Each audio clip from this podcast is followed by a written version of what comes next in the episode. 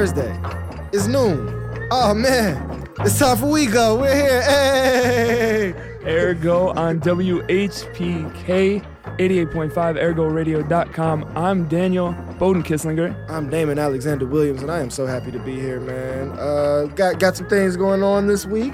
Um, today there will be a toy drive in honor of Ronald Johnson with uh, his mother Dorothy Holmes, um, in at his elementary school in Englewood.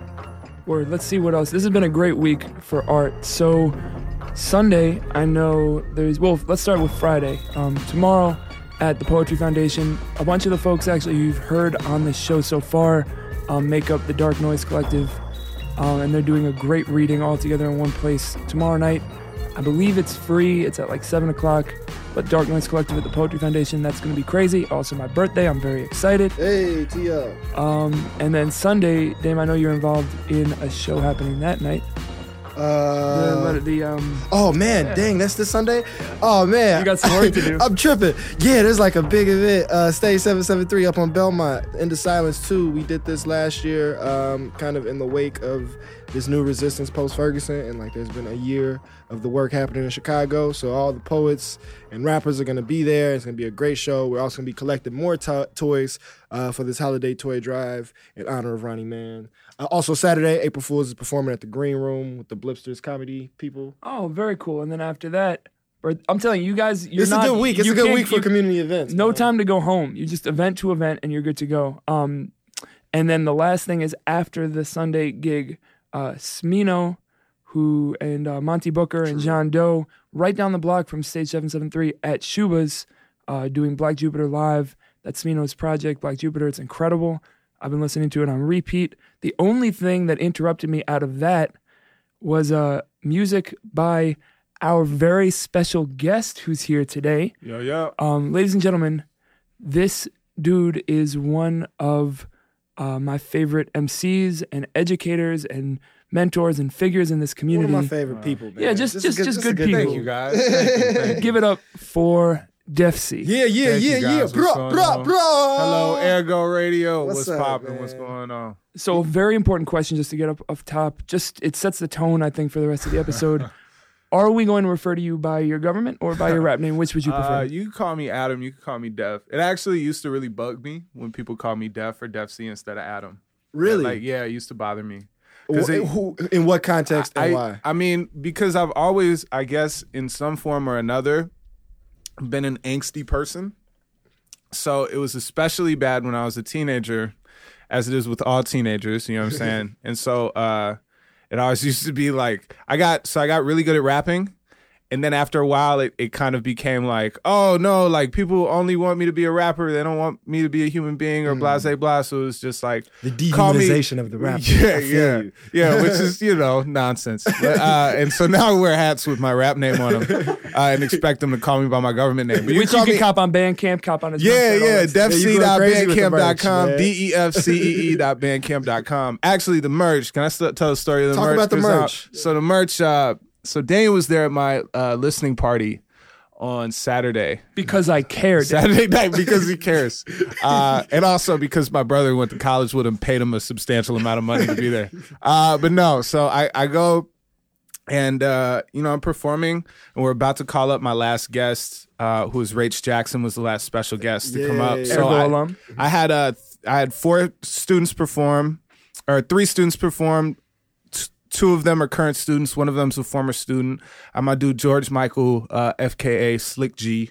Get up there and perform. And then right as Raych was about to go on, she brought my girlfriend up there. Shout out to my girlfriend, uh, Christina, who's in Harrisburg, Pennsylvania. I love you, baby. Anyway, Hey, uh, up, anyway, yeah. Hey, what's going on? What's going on? Smooth guy. Yeah, yeah, yeah. uh, only on the radio. And so, um, so uh, Raych gets up there and she brings my girl up, and my girl uh, announces that she'd been planning since October to have Defcee hats made and sold, with the express reason being uh, to start like a fund for my music because I've been paying out of pocket all these years, and I, I haven't sold any products since I was 17. Like the last thing I sold with Defcee on it was my first album I put out when I was in high school. So um, she put the hats together. She collaborated with Mudda Goose, Meredith Mudda Goose Stein. shout out Mudda Goose. Shout out Mudda Goose. Uh, so she put together the leather patches, and then um, my brother Aaron's girlfriend Hannah stitched them all on, and then uh, we they had them at the release, and everybody didn't got know. one. This and I had no idea had this was going on. I had zero. I had zero idea. Like she would be talking to people on the phone, and then look at me and like be like, "Are you listening to my conversation?" Because I'd be right next to her. You know what I'm saying? and I'd be like, "Yeah, I can. I can hear you." And then she'd send me in the other room. I thought it was about like the holidays. You had like your suspicion she was planning an assassination. yeah, no, exactly, exactly. You know what I'm saying? Yeah, it was bad. It was bad. I was hearing clicks love. on my phone. Uh, but yeah, no. So she sold them there for ten, and you can get them on Defcee. It's spelled D E F C E E dot bandcamp dot com. You can get a hat for twelve dollars, and if you get a hat, it comes with a free album. And we're down to like our last forty hats. Uh, so, Buy a hat, man. Yeah, Not get a hat. only They're actually is nice. it like a nice hat, and you need hats, right? Like it's cold. Yeah, in it's very city. cold, and these are very Uh, warm hats. But you're also supporting art and supporting good people. So go get a hat. Def Yeah. C, Please. Defcee Nation. Please do. Yes. So, listening party. That means we have we have An new project. album, We have so an I- album. Yeah, Da- drop- damn near grown. Yes, my second solo album. I just dropped it on Monday. Wow. How's how's the week been? This is like your like your birthday week. Kinda. It's it's it is yo, but for real, surprise party. like and, gifts. Saturday felt like my birthday for real. Uh, Saturday was like my real life birthday, and then Monday was like my social media birthday. Because like I had like I was getting love from like a lot of so like the usual suspects. People tend to to like show loves like uh, Ben from these days and Brent. They tend to show love. One nineteen. Um, Shy City Hip Hop. Like these are the blogs that tend to, and then Fake Shore ran with it, which is pretty cool. Shouts out to Andrew at Fake Shore. I was really pleasantly surprised by that, just because, you know, when you're not on somebody's radar Yeah. and you don't have a PR person, you don't expect to hit a big blog like that. But dude is clearly about the work, which I really appreciated. So he That's posted dope. the album, and then you know, uh, people say no one will buy anything that's for sale. Like people won't buy music anymore and you know i've actually been the album that first day sold a lot more than i anticipated like what's up. which I've is been, really mean- cool I've been meaning to ask you since we had you up here. Can I just like hold like twenty bucks? 25 bucks like it's not that much money bro i'll let you like hold a hat you got to give it back though That's what's up. So so so damn near grown. Do you like? Are you feeling like an adult? Is is that is that what this moment is? a little bit i feel or like still like hesitant to, to I've- claim it. well i mean i heard biologically that it that uh you know the human brain stops changing in your mid 20s uh, and i'm in my mid 20s so i feel like i'm set in certain ways and other ways i'm still growing like i'm still working on that. But i feel like where i was when i started making it when i was 19 versus where i am now when i'm 26 like very different. I feel much more, more mature. I'm paying my own phone bill you know what i'm saying? Like things like that like pragmatic adult things that i have to do now. Yeah, so it's a seven a seven year process. What's like?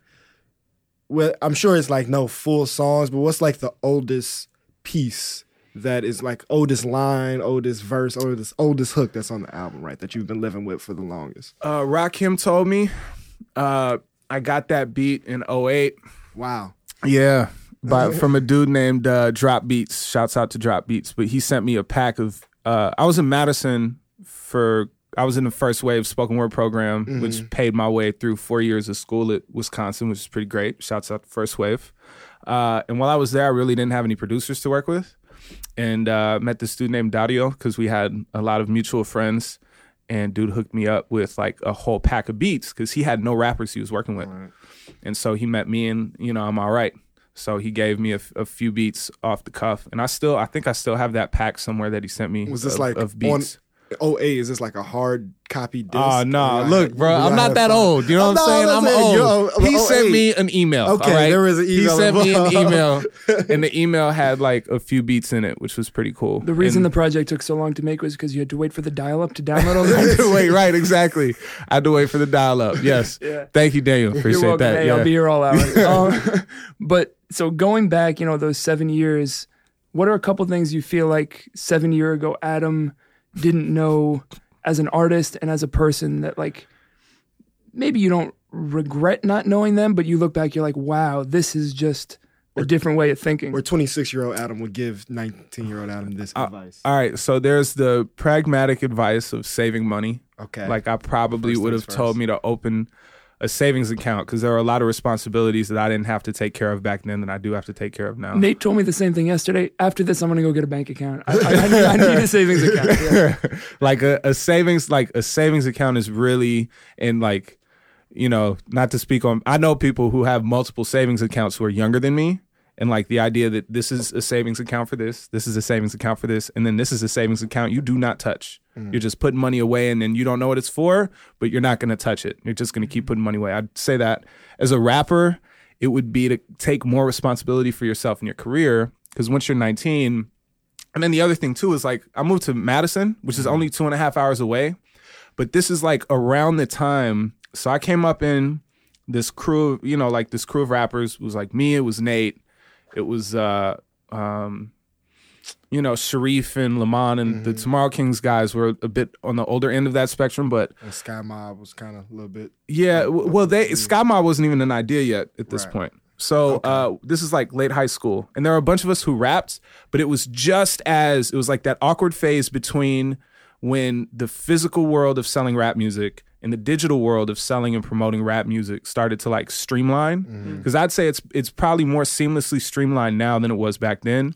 Definitely. So it was like you're still trying to sell your CD to people, but there it's still oversaturated. You're like still in an oversaturated market where everybody has physical product. And then this is around the time people really started figuring out how to finesse the internet and get on. And Chicago back then, there was no, there weren't really a lot of crews or cliques. It was like still much more difficult to find venues to rock house parties, to like do what you needed to do apart from go to open mics and perform to try and make those connections. So like Nate and Lamar and DLP were the first group I really knew who were like around my age who were throwing their own shows. Everybody else was in their early to mid twenties. Did you ever do the uh, yo you like hip hop move on the street with the CD? No, I didn't, but I did sell. So I could see you thinking about doing it. I, yeah, no, I can't. But like, I'm too socially awkward to like walk up to somebody I do not know and be like, "Yo, you like rap music?" and then wait for the response to like this very large bearded white man uh, asking them because you know I instantly believe they're the feds. anyway, so uh, I sold it. My my brother, my little brother, sold it at their middle school. Like they just took copies and sold it for me, which is pretty so cool. so they took copies and they sold it for me, and then um, uh, I sold it at like the graduation barbecue for OPRF, but it was like um, I would sell it and it would be like, if you don't have it, that's fine. I just want you to have it, and I give it out. But it was like real YCA uh, used to do this thing where if you graduated out of the Saturday program, they would pay to have your chapbook printed. And I said, could you guys pay to get my CDs pressed up as an alternative? And they had all but like a little bit of money. Um, and my parents paid the difference, and I was able to pay them back in like two weeks off the off the sales. off the sales. Yeah, That's super raw. off the hand to hand sales, which is pretty cool. Um, That's like the best reason. That's a good lesson. Good reason to have multiple siblings, just so that they can sell each other's mixtapes. exactly, exactly. I, I have my, my workers out there at the high school, at the middle school, hustling my mixtape. Uh, but yeah, like I, I think uh, the other lesson would be just take more control when you're displaced, when you don't have that network anymore. You kind of got to build your own, and you got to be out there. And uh, it's hard though. It's hard to figure that out um, without learning from your mistakes. So I had to make a lot of mistakes to get there. So I would, I would. That's the other thing I would tell young Adam. You know. Word, word. Well, let's uh, let's hear some Defcee for all those who are not in tune with the homie. He's been doing this for a long time, and he is uh, he's good at rapping. I'm all right. You know, You're, you're good at raps. yeah, man. You, Thank you, you, you, thank you, can thank rap you. well. So this joint is called Noir.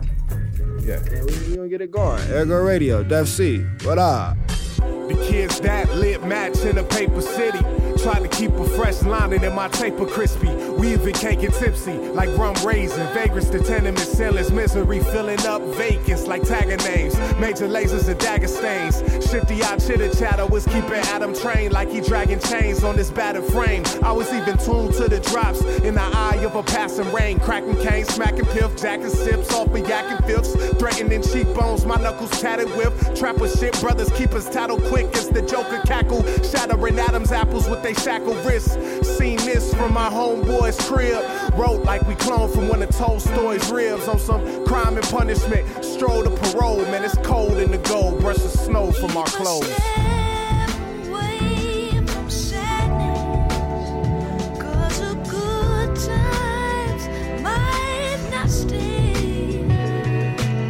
Our life's a falling building, and our slang a jealous smile. And our world is flat as fuck, cause it don't look no better around. When my partners ain't had options, so they cases federal. Plus, they came home on probation and refused to settle down. My buddies in the army had some problems readjusting, either wrestle with the ether or were boxing with a substance. Split a bottle, hit the blunt. Talked about washing the blood inside of their best homie's helmet till they lost half of their stomach. Students puffing useless, show up pie and talking stupid. Getting kicked up out their school and went screw face so they ain't lose it. Try to teach them myself, but I was talking to they ruins. Couldn't hear what I said over the sound of they own bruises. Cooling with tobacco on my fingertips. Spitting hits of smoke about my thickened lips. Tripping off some wickedness. Had me feeling sick and twisted like a fucking scissor kick. In the mirror, seen the faces of people I was chilling with.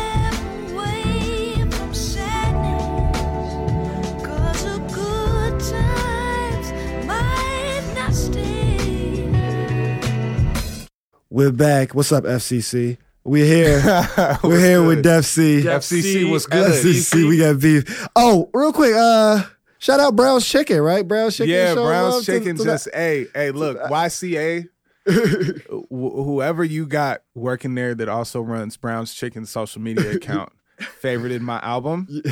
So that means that I'm entitled to a lifetime of free chicken at Brown's Chicken. We also need to get Brown's Chicken's followers up. How, yeah, how we many do. followers do you they have? guys only have 69 uh, Yeah, well, followers. maybe that was intentional. Yeah, maybe it was. They might be really I silly hope- over it, yeah, bro. I hope, I Just hope it an, wasn't. an immature social media intern. but they're but they're only following 25 people. So like you said earlier, Daniel, like you know the ratio is right. So you know, much the more ratio is about right. Yeah.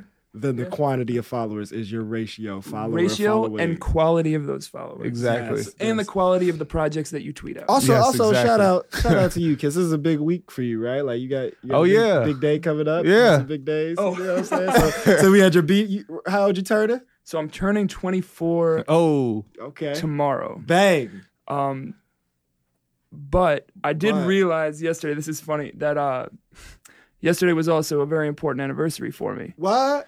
It marks seven years since uh, little Daniel lost his virginity. Hey! yo, yo. we said we wasn't Mazel gonna talk about that on the radio, B.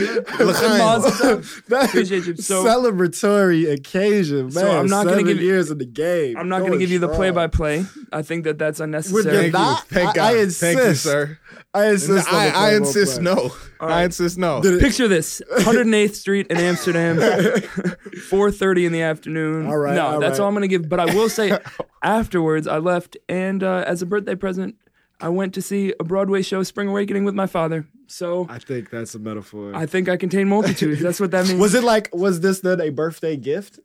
the the play or the sex? Both. Oh man, this is so bad. Um, this is so wrong. I mean, we'd have to ask her. I'm not saying her name on the radio. I, right. I don't have many limits. She might just be kind. Yeah, she might have just been kind. shouts, out, shouts out to you uh, and Adam. And, and so, Let's, uh, I don't want to go full details, but uh, roughly how many years you lost virginity? You know what? We're not going to talk about that on the radio. not gonna do it? because I have students who might or might not be listening. to great this transition. school That's right now. actually what I was yeah, talking about. all right, next. cool. Thank As God. we're talking about losing virginity and, Wow, and coming awful. of age, Shouts to your let's go. Let's go to your students. man. please never, please never say any of those phrases connected in the same sentence ever again. nah, but That's but I but I think uh, what is like Shouts most to your principal who's listening. Yeah, right. Exactly. I think what is what is like And a serious goodbye health insurance. You know what I'm on saying? a, on a serious note, I think um, what is most like special about you as a person, and then also your art, um, is like your commitment to teaching, Mm. um, and, and and your journey to now being like a full time teacher in a high school, right? Your high school. yeah. Uh, so so so wh- what what do you teach? What, what's that? How's that I, so uh, me and my boss teach a uh, spoken word curriculum. So we go into English classes. Five. We go into like different English classes every week. So like we'll teach uh, multiple teachers entire sections of English for a week. So we do four days of skill building and personal narrative development, and then on the fifth day we do a read around. So that can be either uh, we do this thing called uh, cafe where we go around and all the kids read at least one of the poems they've written for homework that week and then uh, for the sophomores we do a slam and then we do uh, sophomore slam semifinals and then we do sophomore slam finals as well so like the kids if you get to the sophomore slam finals you get to like read in front of at least a thousand people um, which is like how many kids are in because Oak Park's such a big high school, Right. so the individual classes are huge. That's so that's what the kids get to read in front of, which is like the most nerve wracking thing they've ever done, but also pretty amazing. And I think what it what it can do for like some kids who might be more introverted is kind of bring bring them out of their shell a little bit uh, and encourage them to be more outgoing. So, so I know you, uh, you know, teach a lot through like the hip hop aesthetic, and you know, through a hip hop lens, and through a, you know, this, the the the poetic lens in general. Um, how how does that experience of like giving it maybe to someone for the first time, or like helping someone grow into their art, affected your work? Um, I, I think it's like so a as a poet and as a rapper, like I have to write examples for all the prompts so that the kids know how it's done. So it keeps me writing a lot. And then it also makes me think about the fundamentals of writing in general, like across the board. That could be short stories, poems, raps. And then how do I apply it in each of those mediums? So uh, one of the lessons we teach is about verb choice. Like how can you find interesting action words? Like action words are the muscle of the poem, right? Uh, is one of the uh, oh man, sayings my boss came up my, with. note- my notebook out. yeah. So like, gems. how do I how do I like Got step my action words up. and he uh he got corrected. Shouts out to Peter Kahn, who's my boss and has been my mentor my whole life. Since I was or at least my whole life since I was 14. Wow, that's beautiful, by the way. Uh, Yeah, and he's my boss now, which is amazing. Um, and he got me this job, which is awesome. Uh, and he said, you know, this is a dude who saved my life because I didn't really have direction until doing this. And so, like, my job when I was coming out of high school, that was the inspiration for me wanting to teach or wanting to be a mentor was my mentor. And so, what that meant was uh, at first it was like going into school of ed and then uh, quickly like my grades kind of disqualified me from that because uw's school of education is really competitive. And then and i didn't do well in college. And then uh, once i got out of college yca gave me a job. And then from there um, the guy who had my job before me was kind enough to offer the job to me because he was he just finishing school education his master's. So he had to go student teach. He wouldn't be able to teach there but the kids knew me. So uh, they got me the job. So it's pretty great. I, this is my dream job. You know what I mean? It's awesome. That's beautiful. So I heard you say this over the weekend, but and you just said it again um, that you know this work and specifically Peter saved your life. What do you mean by that exactly? Because it's it's kind of a common refrain in hip hop, and I think sometimes it gets overplayed. But I'm curious in your particular instance, like what does that mean? Well, uh, I didn't like myself at all when I was in middle school. Like I had pretty terrible self esteem issues. I had ADD, which um, impacted negatively impacted how I worked in class, which also didn't help my self esteem issues. And I was like a pretty angry kid. Like I mm. got picked on a lot when I was younger, and I was never like I've never been a super physically aggressive person or violent person. So that was just out of the question, even though I'm a bigger dude and I've always been a bigger dude. Like I never got the urge to like punch somebody who was mocking me. You know what I mean? Just because not that's who not who I was back then. But now they can get those hands. Uh, But now, yeah, now I'm a little. Now I, my patience is a little shorter. I can assert. I'm much more assertive now. Uh, so yeah, I mean, uh, ri- writing raps and writing poems just kind of helped me organize my thoughts in a way that they weren't organized in my head. And also, if you look at the research, writing poetry helps people feel better emotionally as well as psychologically. So uh, and physically as well. You know, like how when you cry, you know what I'm saying, like. It, You feel f- better physically afterward, and so that's kind of what writing is as well. So That's what's up. I, I I have this um this idea that like living and loving are synonyms. Um, so if you're not loving life or loving yourself, like that's not actually like even if you're breathing and walking, that's not living. So it sounded like you're saying like it helped you love yourself. Yeah. better. And I mean, just it gave me something to, uh, it gave me something I was good at that I could feel confident in that wasn't really, uh, that I didn't really have before. You- and it gave me something to work on and it, and it distracted me like I think my whole life. Whenever I work, it just distracts me from things that depress me. And so mm. like it gave me something to focus on and work on. And then once people in my life I respected and looked up to started showing me love for it, it kind of pushed me to get better and better. it's also cool to have the thing that's the distraction be something that's simultaneously forcing you to reflect. Yeah. Like I think a lot of mm. the things that turn into distractions, whether it's you know other kinds of workaholic work or like drugs or whatever it is for people that exercise, whatever it is, um, they don't actually like they they can be an escape, but they can't force you to go in at the same time.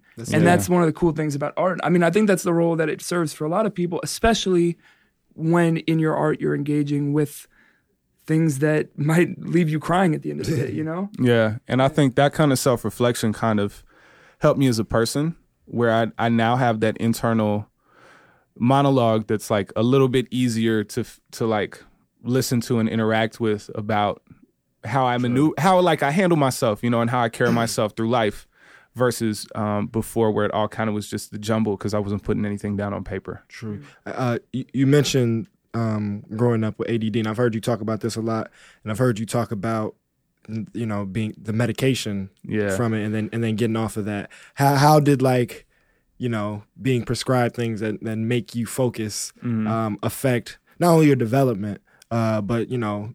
I'm sure you wrote a lot of raps. I did. Uh, hey man, I'm no, sure there's- stack of I'm sure notebooks, thousands like, and thousands of like verses. the, the stack of notebooks the size of like two wedding cakes. You know what I'm saying? Uh, it was um, Damn bars. I like it was it, yo. I was writing a lot. Like I would I would write a lot, and then like I'd also edit and stitch things together. So like that's what it did for like. So the first year I was on it, I got on Adderall in 2000 when I was in the sixth grade. I think that was like Wow. first semester of the sixth grade, and it was because I was the oldest child. So my parents were like seeing me mess up in school. They were seeing I didn't feel feel good about myself. They saw how that impacted. And when you're a parent, like you genuinely just want your kid to be okay. Yeah. Like you don't you don't like to see your kid in any kind of pain or suffering. Hmm. So they took me to the therapist, and that's what the therapist recommended. Right, misinformation. Is and probably- right, and so the and it and it, Maybe. and it worked. It worked a little bit at first, and it and I was at first I was resistant, but then eventually it was just kind of like nah, like because I thought it was going to change who I was entirely, and it it didn't really. It kind of just activated this one part of my brain that you know forced me to work over and over and over again. Like it really is like it's like how the limitless pill. That's what I always say. Feels. That's what I always say. It's how the limitless pill, pill feels, like not how the limitless pill acted, but like how it feels is like you're capable of anything. yeah. Um, and so I wrote a lot in that first like year I was on it. I like got on honor roll, which I'd never come close to before. Like I did really well. So that was like the placebo effect. And then once I got used to the medication, you start upping the dosage, and then uh, really I started it. It positively impacted the things I wanted to do, like rap and poetry or like watch television or write or talk, whatever, or like study rap. But when it came back to schoolwork, like it wasn't really helping that much anymore. And the only response was like, well, maybe it's because the dosage is wearing off too quickly. So, and you know, like I, I don't think I even saw the harm in it really until about a year or two ago. And then if you read the research on it, like, so it's used to be a diet pill in the 60s. Adderall started off as a diet pill. Mm. you so that's why, like, when you take Adderall, your appetite goes away because it was an appetite suppressant in its original form. Wow. Uh, so I lost. I would like go on Adderall, and I'd lose uh, a lot of weight really quickly, and um, I thought it was because I had a growth spurt, and it was really just because like, you know, like I didn't, I wasn't eating, eating, anything, yeah, and it uh, it also, uh, believe it or not, like it decreases your height, and I'm I'm six I'm six five and a half for those of you who. Yo, Word, word. Yeah, can't see me, so like it. I might be like six eight. I might Yeah, have been. you were- you were 6'8" or projected to be eight foot five. Yeah, exactly. And then when I was on Yeah, because you're not you're not the tallest in your family neither. Nah, like- Gabe, my, my baby brother is. I'm I'm the second tallest. Okay. My baby brother's the tallest, and then my brother Aaron, who uh Damon Daniel both went to school with. Shout Shouts out to Aaron. him. uh, is the shortest, and I I remind him of that all the time. and he's what six four. He's six five, so I'm six five and a half, Oh, and he's six five. So I always say six five and a half because Aaron needs to know his place. You know what I that's, mean? that's really important. And I think just going back for one second, I mean, Yeah. we've talked a bunch on the show about ideas of like self care and how you take care of yourself. Mm-hmm. And I also think like as someone who, um, you know, I haven't interacted with, uh, you know, meds like that, it's very easy to dismiss and be like, nah, it's this, you know, conspiracy. And I do think like it's over prescribed and had, we don't know the effects and all that stuff. Mm-hmm. Um, but it is also important to recognize like there are so many people who it helps them like make it through the day. So it's a balancing act and there's no perfect pill that cures everything. But like, Mm-hmm. is there anything that you feel like today you wouldn't have gotten to without it? Uh, you know, I think it helped me put things together really quickly in my head. Um, and I think now, like, I can still do that.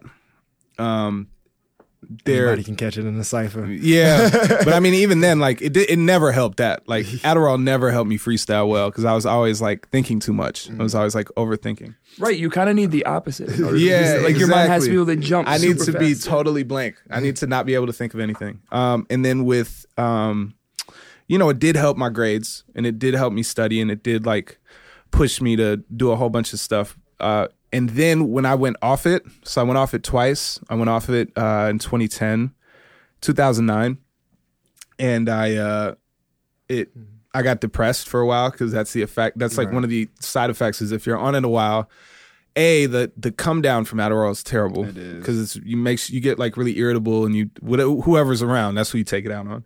So the come down is really bad, and then when you're off of it for a sustained amount of time after taking it for a while, you get really depressed, and so uh, that sucked. So like that, all that stuff sucked. So it's never going to be worth it for me to do that ever again. You know what I mean? Like it's not worth all of the emotional, terrible emotional side effects to ever do that again. Um, but it did. There were certain things that it did help. It did assist, and I and I think I genuinely may have needed it. You know, because I was not. I was failing everything in in middle school. Um, but I wouldn't prescribe it for my kid. I just figure out what are the different strategies I can utilize. And again, like I'm 26, so my age group was fairly. It was a fairly Yeah, new was like phenomena first thing, and they didn't really know how to they didn't really know how to handle it so you know that's how it goes We gonna we gonna play uh, another Defcee track, but before we do, so, something that uh, has been mentioned is like a big part of your identity. Like you, you're tall as hell. Yes, I am. and I am. like you, you're a tall rapper. Are you are you are you taller than Mick? Uh you know? i don't know i think we're eye to eye i think Okay. me and mick might be eye to eye Do- do y'all his have a- hair is definitely taller Do than y'all have a mine. relationship? me and mick Yeah. yeah we're cool Yeah, y'all i like should, mick a lot Y'all He's should a good either dude. do a, a, y'all should either do a tall song Yeah. together or like you should like take tall shots at him. oh really you think i should If y'all, you know, you can hit him up like, yeah, I'm just playing. You know what I'm saying? But I'm, I'm gonna take, I'm gonna take a, t- a tall shot real Word. quick. I have a third. I have a third option. You throw a concert where the, uh, you have like a like a wall that goes up to a certain level. So the only way that they can see the stage is if they're over six foot. yo yo i'm absolutely about that idea That would be hilarious. short people tend to have the most jokes for me. Yeah, like yeah. they tend to crack the most jokes. So I'm about that idea. All those people who got jokes who are like five foot five or shorter, don't come to the show. I don't need your money. You know what I'm But saying? like, but for real, like, I got tall money. I got tall money. there's not. I got, I got I got money stacks bigger than you. Word to Jay Z.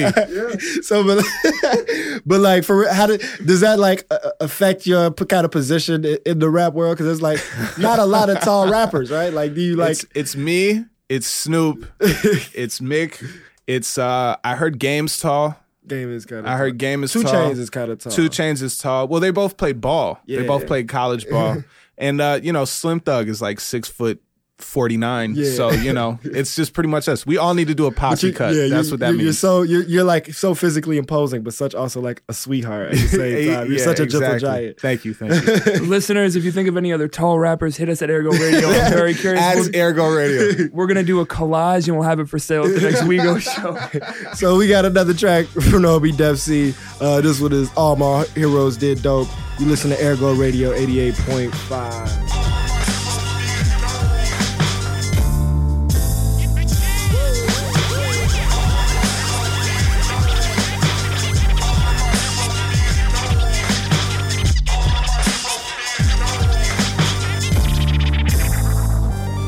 saw him watching heaven from the soap dish. Sat me down for a talk. You the only person I told this. There's no God where I've been. There's no devil where I haven't. Then he fell into the couch and curled up with his relapses. My favorite people on this planet never loved themselves enough. Till 11 steps at a time. The highs always helped them up.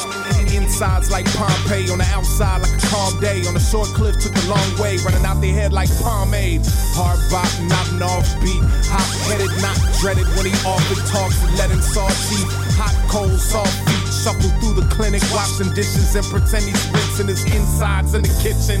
Heard it's safe though if it ain't broke, a humble Jew. If it ain't coke, then he'll chain smoke the substitute. Hard questions. Will he get killed by cancer or bugs? About him Coltrane free notes that dance in his blood.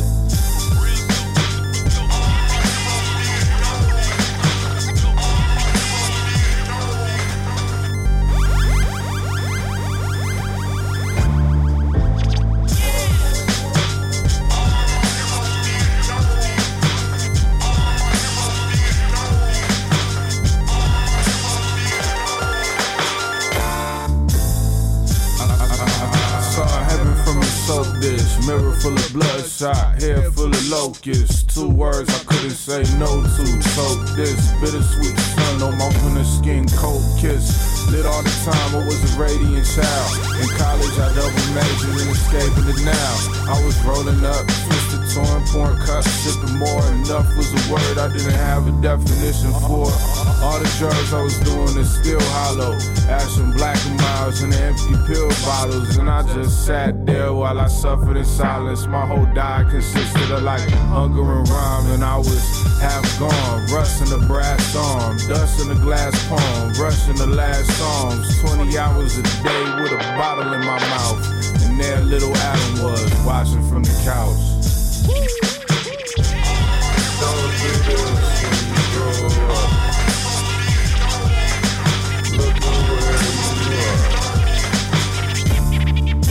at where I am.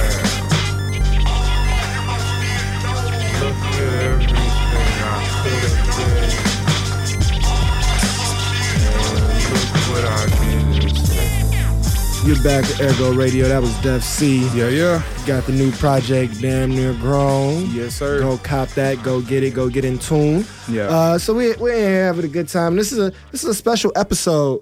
Uh, not only because you were like one of my good friends and one of the people that I've known longest in this community we're a part of, uh, but also you are like the first white guest we've had.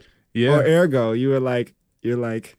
The, the groundbreaker uh, Yeah. Uh, of, of, of whiteness. I on beat I, I beat Kevin Coval to a token You white beat- boy thing. you- you- you a hip hop related Coval. token The- white the- boy thing. the top- Shouts out to Coval. That's so funny. I was definitely about to come with a Kevin Coval joke within the next five minutes. But y'all like Daniel has like reinforcement. Y'all got me out outnumbered. Oh, no, no, no, no, no. I want Daniel, to. Daniel, If the- something goes down, y'all, the word reinforced. 57, He used 36, the word reinforced. South University, come Sorry. get me in case they My start bad. tripping on me. I'd like to clarify one thing. we are in no. First of all, I'm standing on Damon's side. We always it's the two of us versus the guest. I think of every ma- every interview as a competition. Um, but yeah, no. I mean, I was really trying to resist the reverse Jackie Robinson joke because that's pretty played. But And then Nate Nate, Marshall on went ahead and made it on Facebook. Much love to Dave Marshall. For- Absolutely. for doing that for us. Uh, but but to kind of we're being playful, but kind of be serious. Um, one thing I respect, I've had, conversations with like homies, like I think Raych and some other people. Uh, and Dan, you kind of you kind of fit into this too. Um, like I really admire or respect um, the way you um, account for your privilege and position in the world in a way that is like not colorblind, but also to some extent it, it feels like denounce the idea of whiteness and denounce your whiteness and like the privilege given to you from that or the power given to you from that. Um, and and do you was that was that like an accurate description? Yeah, Or- I mean, it was your- it was great. I'll to- take what I get. Thank yeah, but we like we like because you know, um, you're inhabiting a culture that is like in a lot of ways formed in resistance Mhm. to whiteness, and I think it can it has often been problematic, and you do a good job of being a counter narrative. Um, I mean, I I just I, I think for me, a lot of it is right. Like how whiteness works is you want to make everything about you in the ways that you want, and you don't want to make it about. You know, you want to avoid making it about you in ways that make you look like the bad guy.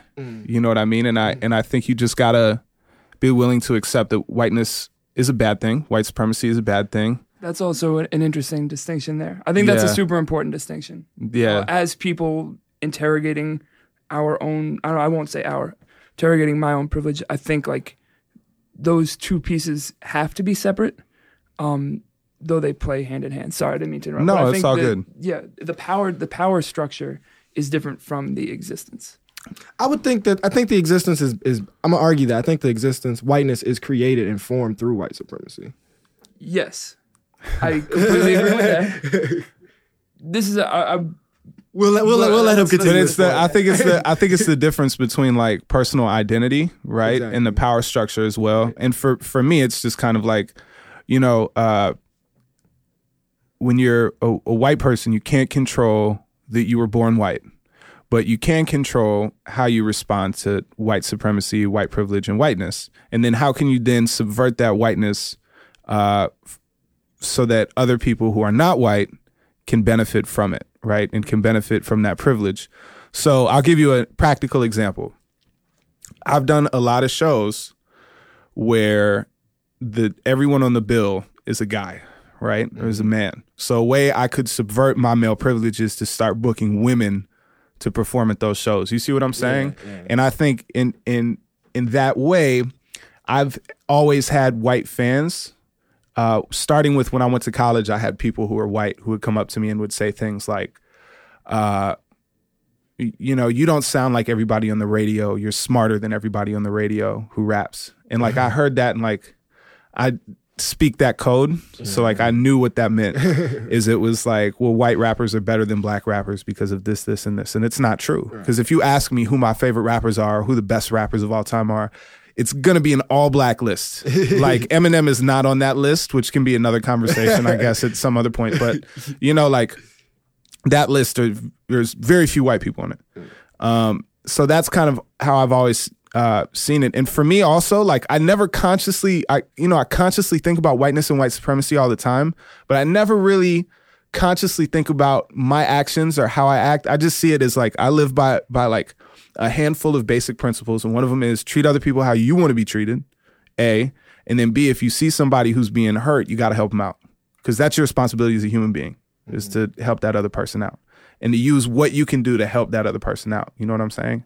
And so like a lot of that and also if you see like whatever is harming that person, that's what your fear and your ire and your anger should be directed at, not at the person who's being hurt by it. Yeah, I mean, I think one of the one of the tensions in here, one of the frameworks that was helpful, at least for me in learning how to think about these things and be focused on it, is the idea of taking up space. And that's not physical space, though it can be, but it's like in a room, like whose voice is being heard, who is having the eyes look to them. Uh, for you, you know, I I deal you, you you see it all the time. Like we was working at a at an event at an open mic thing where I'm not in charge. Like I have no information. there are three black women who are running it and the staff person keeps coming up to me and asking what's going on hmm. and I keep saying talk to them and I keep saying talk to them and they keep coming back to me, right? So some of it is learning how to deflect that better, but how do you think about taking up space, especially as a, a mentor figure and as a teacher, where you're trying to help people learn how to write their stories, and there are pieces of that story that you don't share. I And mean, you're also so big. yeah, I know. In general, well, I think a lot of times it's recognizing when I need to be somewhere, right, and when I don't need to be somewhere. When uh, I need to take like it's all about recognizing when you're needed and when you're not needed, right? So if there's a protest and the organizers of the protest have asked that it be a black only space, I don't need to be in that space, but I can promote it so that anybody who's black and wants to be in that space can be there. And so that like I can um the word I'm looking for, amplify. I can amplify those voices. So that's what I can do. That's a way that like 'cause I'm always going to take up space. Like I'm a white guy who raps. so I'm always going to take up space. I'm a white guy who works with primarily students of color. I'm going to always take up space. But a lot of that is like me then giving that space over uh to people who are not white. You know what I mean? And facilitating. and facilitating, right? So it's like, like I said, it's kind of difficult. I I act based on those principles that I was referencing, right? Um, and it's really difficult for me to articulate them because this is an, a, like a feeling issue for me, just as much as it's a thinking issue. And a lot of my instincts when it comes to this kind of stuff, because I've been thinking about it for so long, are a lot. It's like a lot easier for me to act than it is for me to talk about it or address it, which is why you know, I don't write as many songs about it because if I'm addressing it, I want to make sure I'm intentional. And I want to make sure that I'm saying the right thing. That's what's up. So what? I mean, I think like While you guys are also being okay with like being uncomfortable Right. when these conversations exactly happen. exactly. I think i think that's a, a strength. So like i think you guys are both just like good people right? And, and i think that is a big part of like this conversation that we're having just like the empathy basically you know treat the golden rule of the whole thing. But i think there are a lot of genuinely good empathetic people who can't understand even when it's explained to them the idea of privilege and power and space. So what do you think it, it was about your environment or about growing up or about the experiences you had that gave you the the lens to be able to interrogate this so effectively? So I have uh, two god sisters who are uh, black and they grew up in Cabrini Green. So my mom would, from a very young age, would drive me over to Cabrini Green because she she wouldn't be able to hire a babysitter. she'd drive me over to Cabrini Green for their softball practices. So from a very young age, I'm looking at something like, well, why do they live here? And why do I live here? Why do they look the way I look and live where they live? Why do I look the way I look and live the way I live? So like constantly questioning things and not thinking about things in terms of myself, but thinking about my, you know, how things are in terms of other people. And I think a lot of white people can't really like sit back and look at themselves from an outside perspective and say, how am I being harmful in this situation? How is what I'm saying harming somebody else in this situation? And then what that ends up turning to is a kind of defensiveness where a lot of white people are like, well, you're just overly sensitive. Or a lot of white people are like, oh, I'm just playing devil's advocate. It doesn't really mean that much. You know what I And I, mean? and I, and I think due to segregation, uh, a lot of people don't have those like physical experiences of like you know having to ask those questions at a young age. Like Right. you just don't interact. or in general being in close proximity with people of color then you have an understanding that people of it's it's not a monolithic thing Yeah. like no one's culture is monolithic or a living stereotype that people all people are three-dimensional people have differences but you got to accept everything about them until they give you a reason to like reject them if that if that makes any sense so i think They're doing harm. Right, exactly. If they're harming other people, like, and at that point, then, but when it comes to issues of race and privilege, if you're, if you've, if no one's ever told you that the way that you make them feel, like, is harmful, and if that's not something that you've been okay with hearing, like how you've messed up or the mistakes you've made, if you're not okay with, you know, people telling you that and apologizing and then trying to fix it, then of course the only position you're ever going to take is a defensive one. But the problem with that is then it puts the burden on the people who are being hurt to then tell you that they're being hurt. Yeah. And that's not a role that's fair to ask. I mean, that's I agree. that- so that's where like decent folk that's like where basically you and I and all the and the other folks like that's where we can come in. Basically, so I've been toying with this idea as a segment on the show. We won't do it this week. Basically, Daniel goes and gets his cousins. right? That's amazing. The things that That's amazing. like folks who look like us do every day that like we can see not that we see every you know i i'm blind to all kinds of stuff but like that's on us so where are the ways that you think um you know not speaking for anyone else but for you like where are the ways that you feel like you're coming up short in recognizing where this shows up basically Uh, I don't think I talk about it enough. I think that's one. I think I fall short there. I think I fall short with explaining it as well. Like I feel like I could do a way better job of explaining to other white folks or to who to to other white folks. You know what I mean? Like, um, and I always like try to direct people. I I read a lot, so that informs my moral compass when it comes to this kind of stuff. So I read a lot of um, I read a lot of theory, and you know Peggy McIntosh, who did the unpacking the knapsack about white privilege, or unpacking the invisible knapsack. I, f- I always forget the title, but like I f- that that's kind of like go and read if you're a, if you're a white person and you want to learn about white privilege and whiteness that was something that's written by a white person that like will articulate all of the different facets of white privilege and white supremacy in how they exist on a daily basis Peggy McIntosh. uh yeah i right. believe that's her name i Google could it, be people. wrong yeah but google it and we'll put the link up on twitter and stuff like that right. yeah so and and, informing it- the public. ergo reading list out here and when it comes to like like again i would say that like i i i don't i need to figure out a way in which i can explain it better and more and cleaner because i never want to say anything that's like super messed up and i think that's also where i fall short is you got to be comfortable with making mistakes in how you talk about it and having people correct you and being like all right And take my bad. and take ownership of that taking mistake. ownership of it and being like okay so now i have to figure out what i have to do better next time How about you, Dame? I mean, for and it's similar to a question we asked Kush when she was here, but like for the folks who sit in our position, you know, that Adam and I share, you know, the pieces we share, like what are the things you see folks like us do over and over again that you're like, please, that's like the th- just don't do that. Uh, I put you, I put you yeah, right on the I, spot. I didn't even think of it like. or, uh, or yeah, what works, what doesn't work for you. Yeah, so so I think um I think just the taking up space is, is is what I'm becoming the most acutely aware of and, and particularly for those who get racism, right? Uh but don't fully understand white privilege. Um and, and so I think what you're saying of like using the space that is given to you to create space for others is like what is needed because there are sometimes like you know the, the whole ally thing of like I want all of the attention for being anti-racist when it's like if a black Yeah. person said the same thing, they would they wouldn't get a standing Uh, ovation. and also, like that's always made me super uncomfortable. Is is white people who are like, I'm an ally. Yeah. I'm an anti-racist, and I I've never referred to myself as that because it's just like it's being a good human being. Yeah, if you like those you- are inherently good human characters. If you're looking for a label, it means. I mean, there's a lot of reasons to do things, but that doesn't strike me as the right reason. Mm-hmm. Yeah. So so and and then and then sometimes like those people who are just like cool or good people, right? Um, still get too comfortable, and so they think that they're like they're being good or them not being like overtly bigoted or like prejudiced.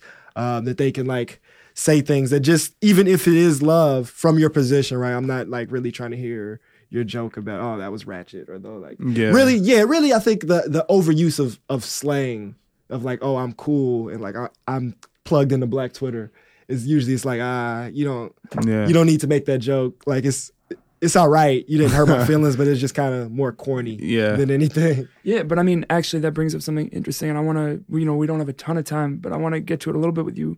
Is thinking about uh, Adam for you code switching yeah. and how that works because I do think like your voice on a record is super interesting Mm. as a balancing act to that. But how do you think about rap voice, teacher voice, uh, YCA teaching voice versus Yeah. OPRF teaching voice, all that stuff? just on the street voice Yeah, I mean, I, I. I talk. I, I I pretty much like.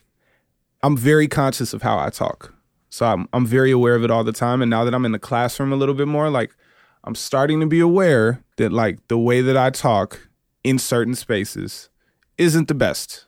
So I've been trying to find ways to clean that up. You know what I mean? not the best how not the best like you know if i talk how i'm talking with my friends around a group of students right? Especially like students of color who don't know me. Right. you know what i'm saying? Like it looks like i might be mocking them. Mm. You see what i'm mm-hmm, saying? Mm-hmm. and that's and and regardless of what my intent is that's the impact. So i got to change what i do and how i act in those spaces. Mm.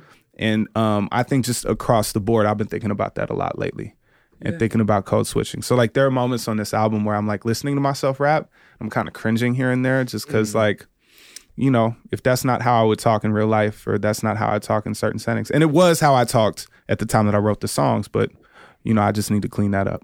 where now that you're damn near grown. Now that I'm damn near grown, Yeah, there I- it is. Yeah, I appreciate the this introspection, man. It, was- this was it was great to, to like hear you express because a lot of it I was able to observe. So it's it's, it's good to hear you put words to it. Real quick, couple Mm-hmm. quick segments, uh, just off the spot. You, you listen to the show, so you might should know. Yeah. If you had to have beef with an R&B singer, who would it be? If I had to beef with an R&B singer, Any era. uh, Chris Brown is one. Did thank you. I've been wondering why just it's taking so long. I just don't. I just you know. like yeah, like he's just the worst kind of in a lot of ways. Yeah. Uh, and also like with all of his people around him who just aren't telling him the right things. Uh, From the most benign being the blonde tips all the way to the worst. yes. like yeah. just how you treat women. and general. uh, Robin Thicke because psh, Okay, uh, all and right. and uh, Jon B Ooh, because me and Jon B have been in this battle he doesn't know about about which of us has the sharper lining. right, right, right. Uh, Oh, wow. And um, he's been winning for 20 years. so I'm trying to take the crown. You're trying to get get the white line. Good. I'm not doing a good job Word. today. So You're actually gonna get a crown cut into the line. exactly. so also you're you're an educator. Yes. Um, and we we're all about the knowledge here on Ergo. So we got the game. Let me school you, youngin. Okay. We play an old school track. Okay. Um, you see if you know it. Okay. And and and if you do, you, you might win something. All right. Let me school you, youngin. HPK. Ergo Radio.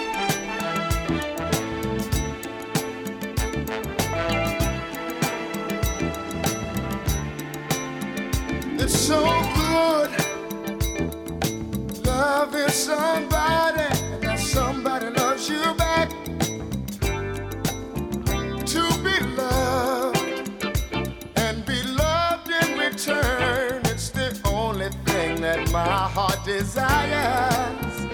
Just appreciate the little things I do. Oh, you're the one who's got me inspired. Keep on lifting, lifting me higher.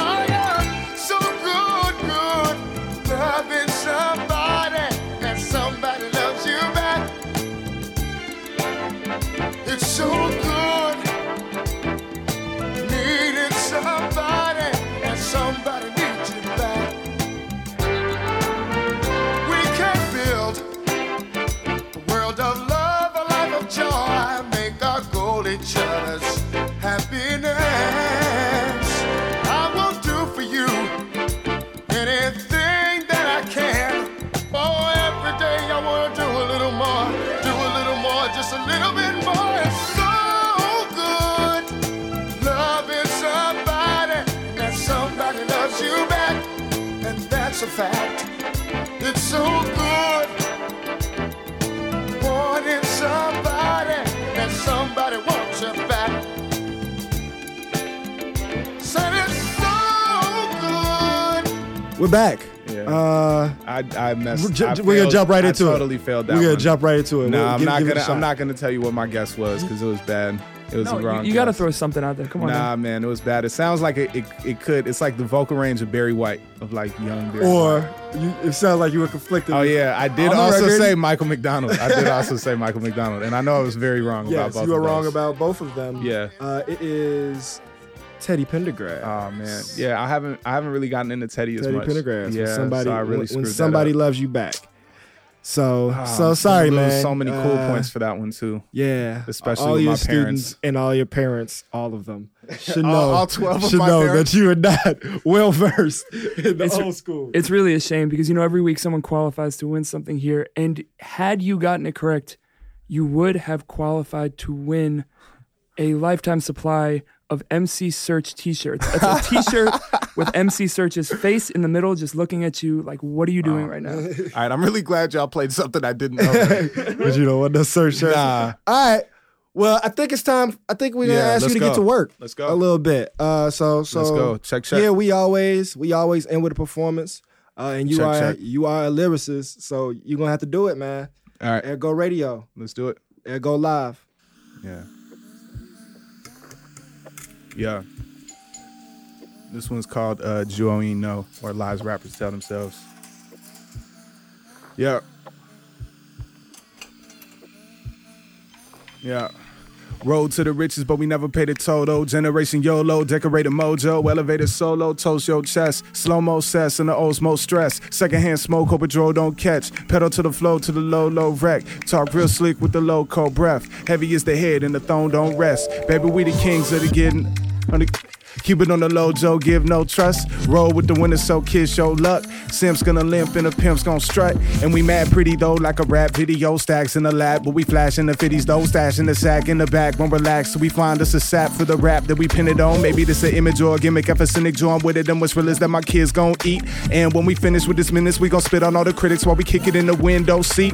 And yo, magazine is gon' love it. All this magic cleaning, no scrubbing. All your rapping dreams just don't cut it. That's just Vaseline and no loving. Ah. Well, you rhyming, dog. This game just a cult to persona. Better reconsider that Kool-Aid cup for another rapper go Jim Jones. Yeah. And they yelling ballin' with their hands in the air and they wrists on global warming. Cause that ice get melted down and so when they owing them checks to warn them. Cleaning up, mopping glow, strip machine, sprocket show. Head to the venue, pocket dough. Cinos got me rocking Joe. Ruin bass and duplicated, stupid rates, no copy code. Hit them with the beat till the box explode. Kill them with the heat like bonded rose. The snow shade, keep a flow like pole rays and have them on the flow like holy rollers shouting ghost names, propane, barbecue. What I spit is starter fuel, so I had them gas for cash money like Carter too. Hey, look at that. Thank you, thank you, thank you. You wanna you There wanna was go? a lot of there was a lot of gaps where I, I was supposed to curse, but I did not curse. I appreciate that. Yeah, no Well, problem. uh, you know, sometimes we like to we like to cross the line, but appreciate you. Yeah, no Helping problem. us keep our job. you want to go one more? Uh, yeah, I could do that. You got one more? Yeah. All right, let's hear it. By the way, that beat was Monte Booker off of his Selection White label. Yeah. That is fire. Definitely cop I that. know. Uh, Monte Booker, I, I, I apologize. There were a couple of stutters. Please work with me, Monte Booker. He's one of my favorite producers. I think we'll let this these bars take us on out. Uh, real quick, how can they find your stuff? Uh, bandcamp.com. $12 for a hat with a free copy of the album when you get the hat, or $5 for an album. Soundcloud.com slash defc. Defc on Twitter, Facebook. If you plug it into Google, it'll pop up. Cool. Right. We'll we'll talk to you next week. Let's uh, go out on these bars. All right, can you turn up the beat a little bit? Thank you. Yeah. Yeah. Uh, uh, uh. Yeah, I made an escape tunnel out of paper. Back when my classmates was getting higher than Taylor. Gang, experimenting with crack cocaine. Held back a grade, looking older than they age. Some of my heroes did dope, some of them did time, some of them did both. Some of them put coats on my back like cloaks and sent me back to my mama crib smelling like smoke. Laughing like a jackal, puffing on that killer kill, but broke down Pac lyrics like villanelles. That white girl had them thinner than sickle cells and checking through their pockets like it was prison mail. Talk to you next week. Peace. Ergo 885 WHPK. Much love. Stop by myself.